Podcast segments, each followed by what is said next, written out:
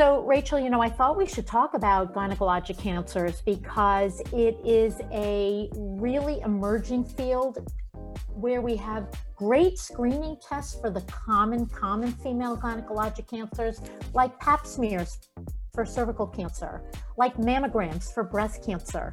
But one cancer that really scares us, scares practitioners, and scares patients is ovarian cancer. It is the fifth most common cause of female related cancer, uh, but it is probably the most deadly because it's typically diagnosed late and the uh, screening testing is just not available. So, one of the things that we heard in our conversation today with Valerie Palmieri, and I've heard it, this expression used before, is that ovarian cancer is the silent killer. What, what does that mean? Why is that? Is it accurate? And how can people find out earlier? One of the pitfalls with ovarian cancer diagnosis is that many of the symptoms are vague. So they're often attributable to much more common and less deleterious situations. You know, bloating, maybe a slight change in menstrual habits, vague GI symptoms. These are also symptoms of ovarian cancer, but that's not usually the first thing we think about. And this goes for practitioners and patients alike. So it has to be on our radar. So, one of the things that I've found so amazing um, doing this podcast with you is how long so many very, very life changing and life threatening diseases, how long they take to diagnose. So I was particularly excited um, in the conversation today because it sounds like, at least for people with pelvic masses, we will be able to diagnose earlier and better and resulting in better outcomes. I, I, believe the statistic is one in two women who have ovarian cancer die. And a large part of that, as I understand it, is because of the late diagnosis. You are correct. I can't wait to hear more information from Valerie. Welcome to the Business of the V. Hello, friends and colleagues. I'm Dr. Alyssa Dweck. And I'm Rachel Braun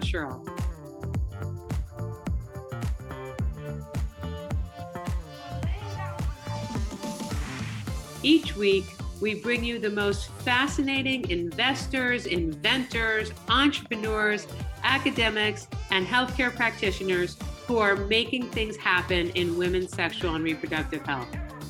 If you are a woman, know a woman, have a business, or care about your V health and wellness, fasten your seatbelts and listen in to another informative and inspiring episode. We are so excited to have today's guest, Valerie Palmieri, who's the president and CEO of Aspira Women's Health. How are you? Thanks for joining. I'm doing well. Thank you for having me. Our pleasure. So let's jump right in. As, as we were talking before the show, many of the people we speak to on this show, they've gone from totally unrelated fields to women's health. You're really a veteran in this space. Tell us how you got here to be running um, Aspira Health and where the true interest in women's health was born? So I'm a scientist by trade, and I've always had, um, I want to say, I'm always curious, right? And as I was, my my first companies, I worked at several different hospitals, academic systems, and uh, I remember when I got married, I said I did not want to be another number. Like I was just looking at these large systems, and I was employee number thirty thousand and I literally would see that on my at back in those days we had time cards, right? So I'm aging myself. Um, so I knew what number I was, and I said, "Wow, you know, I'm this big cog in the wheel. I'm going to have to wait for someone to retire or pass away to to move up." And so um, I had just this, you know, always been inquisitive in terms of figuring out things that others haven't figured out and taking things apart and putting them back together again. And so it led me to uh, work for a company that spun out of uh, Sloan Kettering, and that company was called was called Diagnostic Innovations for Oncology, and it was a really unique company. I I felt uh, at the time um, I got married, I had my husband's income to rely on. I could go work at a startup, take some risks, and the company really premised themselves as a technology transfer company, which meant they were trying to get technology out of large academia centers that they could then offer it nationwide for those that could not afford to visit a large tertiary cancer center So the mission, and this is back in the 80s, I'm kind of dating myself again, um, was was something that I thought was ahead of its time. So took that company um, as a scientist, basically worked at every single job in this startup. And I think in a startup you had a lot of different opportunities. It's not like you have to come with um, that specific skill set. You're going to learn it on the job. And so um, with that startup, took it from you know zero, actually it was in the red, um, till we sold it to LabCorp in uh, 2003, 2004. So I was I was part of the executive leadership team that was, you know, primarily responsible for that sale. So that was an amazing experience to grow something from zero to about 1,200 employees, um, doing you know 220 million dollars in revenue, and then being part of a larger company like a LabCorp that you're you're one of the top 20 people in the company of a big company. I'm talking now another 30,000 um, employee company. So um, that's really where it stemmed from is just uh, trying to ensure that everyone had equal access. We were the first to offer tests that's still in our test today called CA125. We were the first to offer it nationwide um, as a test for recurrence monitoring for ovarian cancer. So starting with serving the underserved and especially women who are underserved, um, but even underserved to a greater degree, um, especially those that are in lower socioeconomic classes which is amazing. One of the things that we've talked over and over about um, during COVID, which apparently we're still in, is this idea of access to care has taken on even more urgent meaning. It might have just been distance. Now it's distance, it's economics, it's availability. So access becomes um, increasingly important. So from there to now you're running Aspira. Tell us about Aspira and the technology um, that it rests on and the solution that it's providing? So, um, ironically, Aspira, which was prior name was Vermillion, actually spawned out of a Department of Defense grant. So, if you can imagine, the DoD paid for a grant to, to basically create a risk assessment test for ovarian cancer. And you wonder why, well, what's the DoD doing with ovarian cancer or pelvic mass risk assessment? The reason is there's a very large number of women. The average age in the military is about 31, and pelvic masses are very common. So, in terms of resources, they put um, resources into this this grant, and they have a very large number of women at this age where they're very common, and they needed to um, basically figure out technology that they could actually measure for pelvic mass risk in the field. So, working with Johns Hopkins, Johns Hopkins was the the shepherd of the grant. Um, and then at the time, Quest actually saw this happening. The technology with Vermillion and Johns Hopkins got FDA cleared. And then Quest was the first test, the first laboratory nationwide to launch it uh, back in back in 20, 2010. So um, here it came from DoD. DoD is honestly one of the largest providers of grants for ovarian cancer still to this day, um, which is just crazy when you think about it and um, ovarian cancer to give you another idea, another statistic. So uh, the NIH, you know, has grants for all the different types of diseases, and ovarian cancer receives about a third of the NIH grants on an annual basis versus like prostate cancer. Um, and prostate cancer survival rate is 98%, and ovarian cancer survival rate is less than 50%. So we get a third of the funding with a survival rate that's you know less than 50%. So it's something that we are looking to change um, as we're doing congressional briefings. We did two this year already. This is great news. I'm thrilled as a gynecologist because ovarian cancer obviously presents so many challenges on a clinical level you know, just for audience sake, ovarian cancer is actually not the most common female cancer, but it's probably one of the most deadly. So it's typically diagnosed at a late stage, stage three or beyond, and many times it's diagnosed as an incidental finding.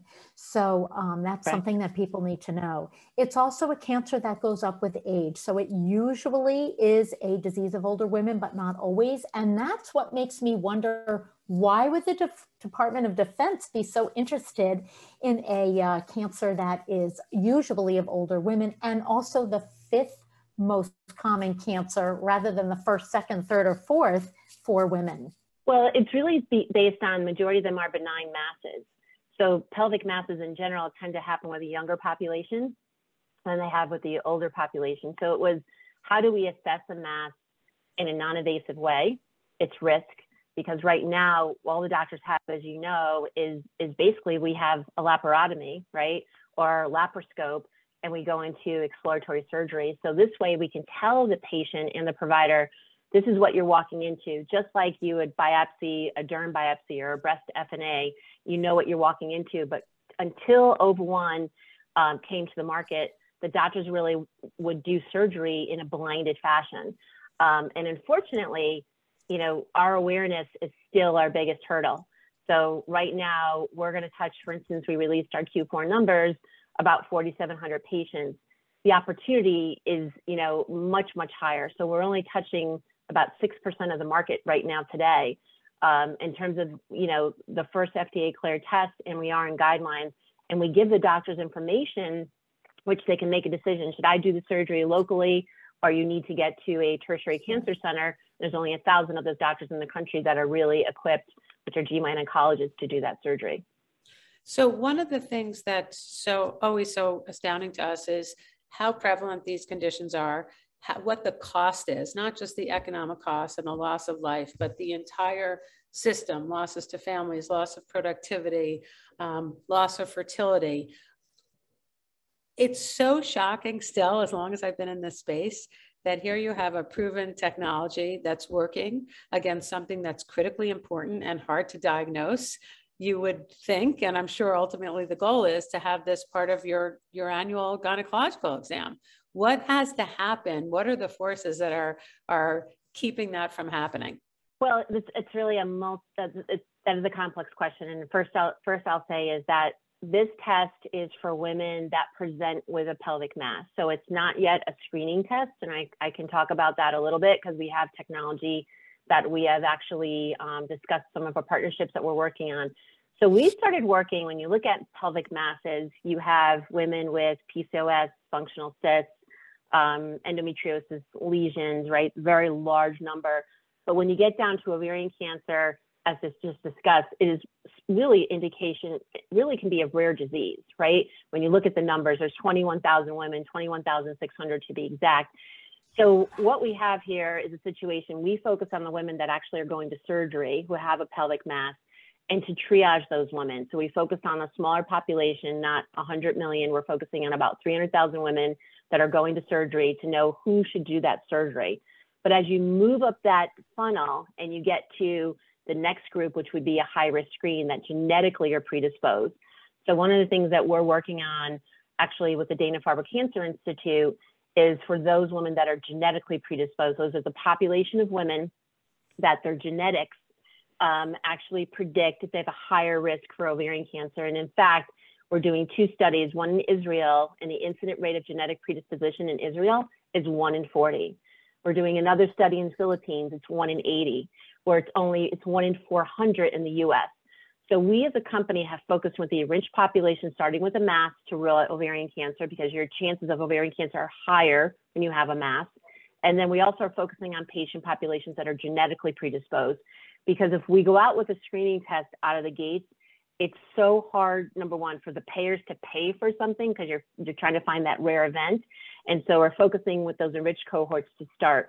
But could there be a day, Rachel, that we actually take what I call high risk screen and move it to asymptomatic or general population screen. That is our hope, and that is the that is the you know I want to say the um, um, holy grail. Say you know the holy grail. That's the word I was trying to think of. The crescendo.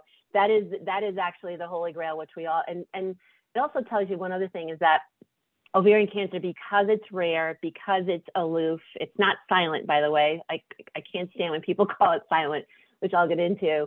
Um, there, it is trying to give symptoms, and women just in nature don't listen to their bodies. It's just our nature. We take care of everyone else. Um, so to find that holy grail, because no one has, we are steep in, I'm going to say the data, because we have 10 years of research, actually now going on 12 years of research. We started in, you know, FDA cleared in 2010. We now have 12 years of, of research and specimens. Um, so I would say we're furthest along, but we still have a ways to go. So important to discuss in further detail what you're speaking of and why is ovarian cancer so aloof and so difficult to pick up. First, a lot of the symptoms are very, vague and common to other less significant ailments like gastrointestinal issues, irritable bowel, a benign ovarian mm-hmm. cyst, a urinary tract infection. So, a lot of these uh, ailments can cause similar symptoms. Um, I'm very fortunate because I do practice in an area where gynecologic oncologists are everywhere. So I'm I'm very fortunate that if I have any concern whatsoever, off they go down to Sloan or somewhere closer by and uh, get taken care of. The other issue is exam. You know, pelvic exam is limited. We can't necessarily feel masses until they're sizable enough. So we often rely on ultrasound which is not perfect. Mm-hmm. And we often rely on a not such a great test, CA125, which you mentioned. But to that end, yes. a lot of women, at least in my neck of the woods, in my practice in New York, come in and ask for this testing. And it takes a lot of explanation to really explain why this testing is not ideal and what type of false positive or false negative results may result. So I really do appreciate your uh, a perspective on this where you're taking a much higher risk population where it's a lot unfortunately more common to find an actual ovarian cancer than the than in screening the masses. Absolutely. And and to your point the the current test on the market which is the most common which is ca125 which stands for cancer antigen 125 it is actually fda cleared for recurrence monitoring post ovarian cancer diagnosis. But the real issue is as you know physicians just haven't had any other tools so it de facto has become the, the norm. Um, and unfortunately, that education is, you know, doctors are not aware of OVA1 uh, still to this day. So, you know, and just in terms of sensitivity, you also mentioned ultrasound. So early stage sensitivity, depending on papers you look at, early stage sensitivity for ultrasound is, you know, anywhere from 40 to 60%. Um, CA125, same zip code. And in, actually, in all ovarian cancer, CA125, there's about 20% of them that never have a high CA125. So it's really unfortunate that we still are utilizing this test um, on a regular basis. And unfortunately, also in the guidelines, we are equal to CA125. So our end goal is to actually displace it someday with data and studies and publications, but that we're not equal because right now we have parity to CA125. I just want to clarify because you just shared so much information for people who are listening and our patients or consumers and think about this. Basically, um, what Valerie is describing is the fact that even though there will be data that suggests that her test is more specific and more accurate, right now they're seen as equal. So physicians aren't as aware of it. You mentioned 6% awareness, or was it 6% penetration? Six percent penetration. So so we have about six percent of the the opportunity. So there's 94 percent of women that do not get our technology that could that could, could you based on the label. Will you mention again what the accuracy rate is of the test that is considered right now the standard? Depending on if you look at uh, early stage or late stage. So right now for late stage, let's just say the sensitivity is, you know, 80%, specificity is 70%. Late stage, our sensitivity is 95%. Specificity is about 72%. But early stage, we also have very high sensitivity. So it's all about finding the needle in the haystack. So out of out of 100 women, let's just say, you know, maybe two would have ovarian cancer, and it's actually one out of 76, which they say one out of 76. That's the stat. So 1.3% would have ovarian cancer at early stage, CA125 can miss, let's just say 40 to 60% of those women. We actually can catch 90% of those women at early stage. And that's when you actually have a chance to beat the disease. Right now, 65% are found late stage, and the survival rate is only like 20 to 29%. It's, it's less than 30% is, is, is the survival rate at late stage. Here's today's hot flash. The American Cancer Society estimates for ovarian cancer in the US for 2022 almost 20,000 women to receive a new diagnosis of ovarian cancer and almost 13,000 who will die from that. It is really tough to wrap our arms around this 50% mortality rate. So I just want to make sure I'm understanding this because, you know, OVA1's been mentioned in the ACOG, which is American College of OBGYN's you know, uh, protocols or whatnot as something to uh, learn about. But from my best understanding, a pelvic mass needs to be present to also use this test in combination. And so that is correct. It's it just a little surprising that it would pick things up at an early stage with a pelvic mass. So that's really pretty oh, incredible. Yeah. Oh yeah. It's it's amazing. In fact, we just we did a study um, that was recently published, 150 women, and out of those 150 women, 48% were early stage. 48% early stage. And the survival rate at early you know, stage, this is stage one and stage two, is anywhere from 70 yeah. to 90%. The other thing that surprises me, well, it doesn't surprise me, but I think where there's a little bit of a roadblock with the acceptance of this test, as with so many, is insurance coverage. You know, the first question I get from my patients half the time is not, how much might this test save me or diagnose me early? It's, I'm not sure I want you to do this unless I know for sure my insurance covers it because that's what they think about. And that's kind of sad, but it's real, it's real life. What's your thought on that? Until we, we only brought our sales force out, we had only had five or six people in the field. And just before COVID, we really, we hired about 20 and we're going to be between 30 to 35 this year. But before that, we had to get all the payer coverage locked and loaded, to your point. So that was making the payers be believers that we could change the practice of care. So right now, we have 194 million lives covered, meaning that the, the payers are stating that our technology is medically necessary. So we went from zero to 194. Um, we're not done yet. We want to get 100, 330 million. But with that, almost let's say two thirds of the population covered, and if the other third don't cover, we also give the patients a patient uh, price, which is $195, and they can also go on a payment plan. So our big push, not only commercial, but also on the government side. So Medicare covers this, but more importantly, we want to give access to everyone who even those that, that don't have access to care. We kind of got into that when we started the discussion. So we right now have 78% of the Medicaid uh, lives credentialed. And just last year, we got New York Medicaid to pay for our test and cover our test and say it's medically necessary. So we're one of the few diagnostic companies that actually is leading to get Medicaid coverage. Commercial is one thing. Everyone tries strives for commercial and Medicare, but not many companies actually strive for Medicaid because the hurdles is every state. You have to knock on every state door. So we want to ensure that we get equal access to everyone, and I'm very proud of our Medicaid uh, coverage. It is very unique for companies like ours. So you talked a little bit about penetration.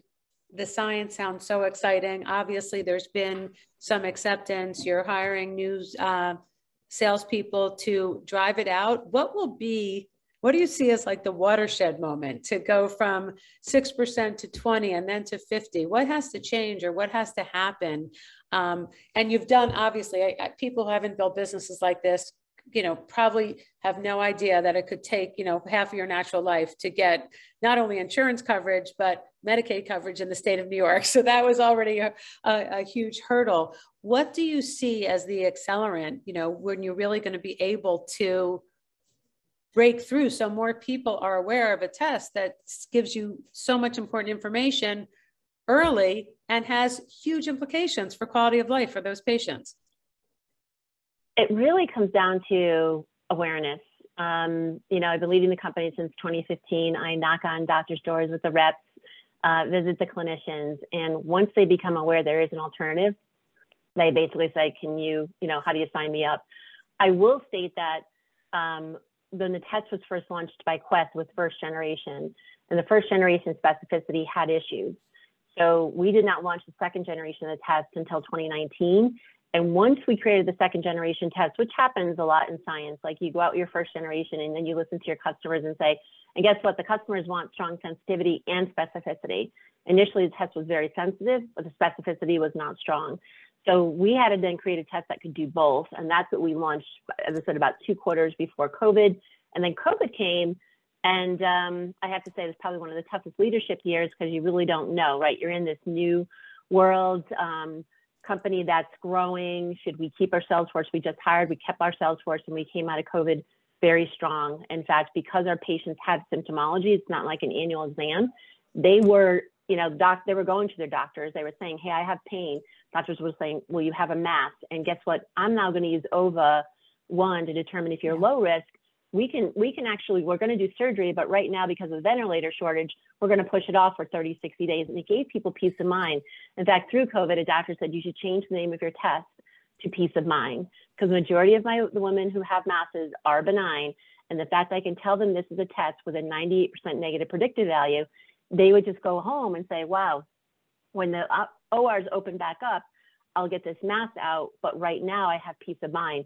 The same thing, flip side, if it was high risk, it helped the doctors get access to ventilators um, through COVID.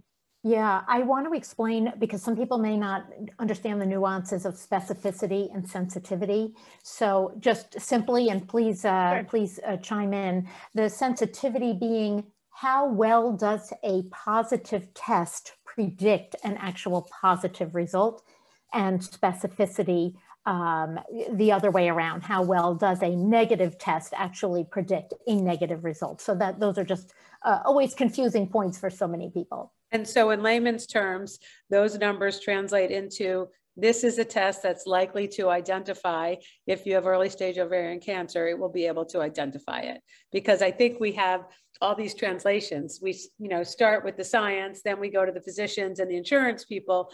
But at some point, a physician is going to want to be able to explain to the patient what they're actually saying, you know, and what that means. So I love the statistics and the fact that, you know, you could detect um, early detection in 48%. I mean, these numbers are life changing. Talk a little bit about the cost of ovarian cancer. So, I mean, you, there are a number of different impacts of your business.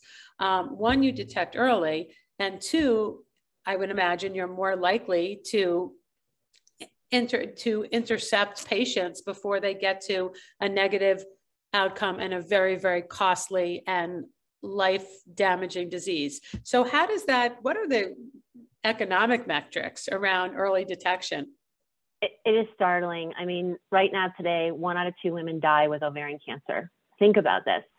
In the United States of America, with all the wherewithal that we have, one in two women die. It's the only gender specific cancer with greater than a 50% mortality rate. So we have prostate, testicular, even need to look at for female, breast, cervical. This is the, it's been almost like this forgotten stepchild. Um, so it's one of the challenges being a CEO. I like challenges, but but I'm really trying to tackle something that that that has not been tackled. So number one is because it has such a high mortality rate, and it's greater than 65% is late stage. We spend right now one out of two women. We spend that money, and that woman eventually succumbs to the disease. One out of two. And just to give you a sense of ballpark, what it costs if you have an early stage woman for the surgery, and let's just say she had to have some initial chemo or radiation, on average, about thirty-five to forty thousand dollars one time. On average, a late stage patient with 65% are late stage, the costs are about two hundred to two hundred fifty thousand dollars per year because of the chemotherapy. So, two hundred to two hundred fifty thousand per year, and they live about five years based on the SEER data. So we are spending right now, one out of two women, we're spending over a million dollars and they eventually succumb to the disease versus spending a one time of thirty-five to forty thousand dollars and most of all that patient survives. And the disease, as you know, doctors will tell you, it is one of the most grueling diseases to impact the human body. Um, so it's not even the cost, but the fight that these women undergo is is one of the most grueling. So it's all about finding it early early as it is most cancers it's all about when you have a low tumor burden and that patient has the highest chance of survival but especially with ovarian cancer and it's just so fascinating to hear the numbers because that's obviously part of the the model or the demonstration that you have to show to get insurance coverage um, absolutely so you've you absolutely. started out um, talking about how you like challenges. So let's uh, finish up that way. You're a CEO in a complicated space where you're pushing a, a boulder uphill and making great progress, and the numbers are on your side. What would what do you wish you knew six years ago or or ten years ago? Uh, what what challenge do you wish you had had predicted? Or, or on the other side, what's a piece of advice that you could give to people who are trying to do the combination of things you are, which is drive awareness, build categories, save people's lives, save money, um, do a whole lot of good things, but not enough people are listening? I want to say the government impact. I did not start really inserting myself into government affairs only in the last 12 months. And, you know, for whatever the reason, whether it's the new administration, whether it's just the Me Too movement, I, we've gotten the ear of quite a few members of Congress. Like I'm I'm just amazed at it, and I'm I wasn't expecting it um, to the point that I presented. It was actually part of Springboard Enterprises. So on Springboard, I got eight minutes of fame. They took four companies, and um, this was in March of 2021. And um, Congresswoman Dean, um, she actually was the chair of the discussion, and she said she only had basically 10 minutes and she was going to be moving off. So I was the second one to present. And I knew the first person had eight minutes. I said, "Oh my gosh, I only have two minutes with her, and I've got to make my my got to take this opportunity and make my presence with her in terms of its impact." And um, she stayed the entire time. So what I wish I knew is that there's people that you don't think would listen, want to listen, and want to help. Is it pushing a mountain up a hill a little bit? It is, but I want to say so. I had that meeting in March we had another congressional briefing. I was asked to come back and do a full 30 minutes with patients and clinicians. We now have a Diane Powis, who is our chief spokeswoman, a Diane Powis Testing Act, which states that every Medicare patient should have access to multi-marker testing. It is agnostic because there's, there's one other test out there that has two markers. We have five. And I'll go into why we are picking it a bit early too. But we're now on an act that will technically we're looking at going in place as of January 2023 that'll ensure everyone gets access to this. Um, so, so here in literally six months, we made impact, which I never thought um, I never thought we would. I literally said it's going to be a waste of time. It's going to be a bunch of talking heads. So that surprised me. Um, what uh, what what word of the wise? Um, I, I would just say, you know, do what do what your heart tells you to do and um, like this Medicaid um, push. And so you may ask, well, why are you pushing on it? One is I want to ensure everyone has equal access. But I also, one of the things that, and I would say diversity, do studies that are diverse. So one of the things that drove me to really um, understand diverse populations is we did studies in Philippines. Why Philippines? It's pennies on the dollar to run a study in Manila versus running a study in New York. But this study was the canary in the mine for us because it demonstrated the Filipino population had a different recovery of proteins than the US population, than the Caucasian population. So it forced me to look at the Black population. And then we did a study looking at the Black population. The current, current testing can miss up to 50% of cancers in the Black population, while we catch close to 80%. And the reason is the cancers the Black population gets with ovarian cancer are different than Caucasian women because who had access to care 40 years ago when CA 125 first came out was Caucasian women. So one of the things I, I wish I knew, but in terms of going for the fences, if there's new entrepreneurs out there, make sure that you are looking at diversity and ethnicity. So you're looking at personalized risk. You cannot, um, and maybe you stick with one race to begin with, but don't forget that we're not homogeneous. That is so, so important. And it's one of the things that right now, if investors ask me what keeps me up at night, that we have um, data on the Black population that I'm only, I can only get out as, as much as we can talk about as much as our sales reps can talk about it. And it's, it's important that doctors really see that there's a difference in CA 125 um, based on different races. You know, this is really resonating as a clinician because that's what I do all day. And it really brings to light the fact that personalized care is the future. And when you spoke about perhaps linking and associating genetic markers with now uh, blood testing that could, uh, you know, just shed more light on the subject.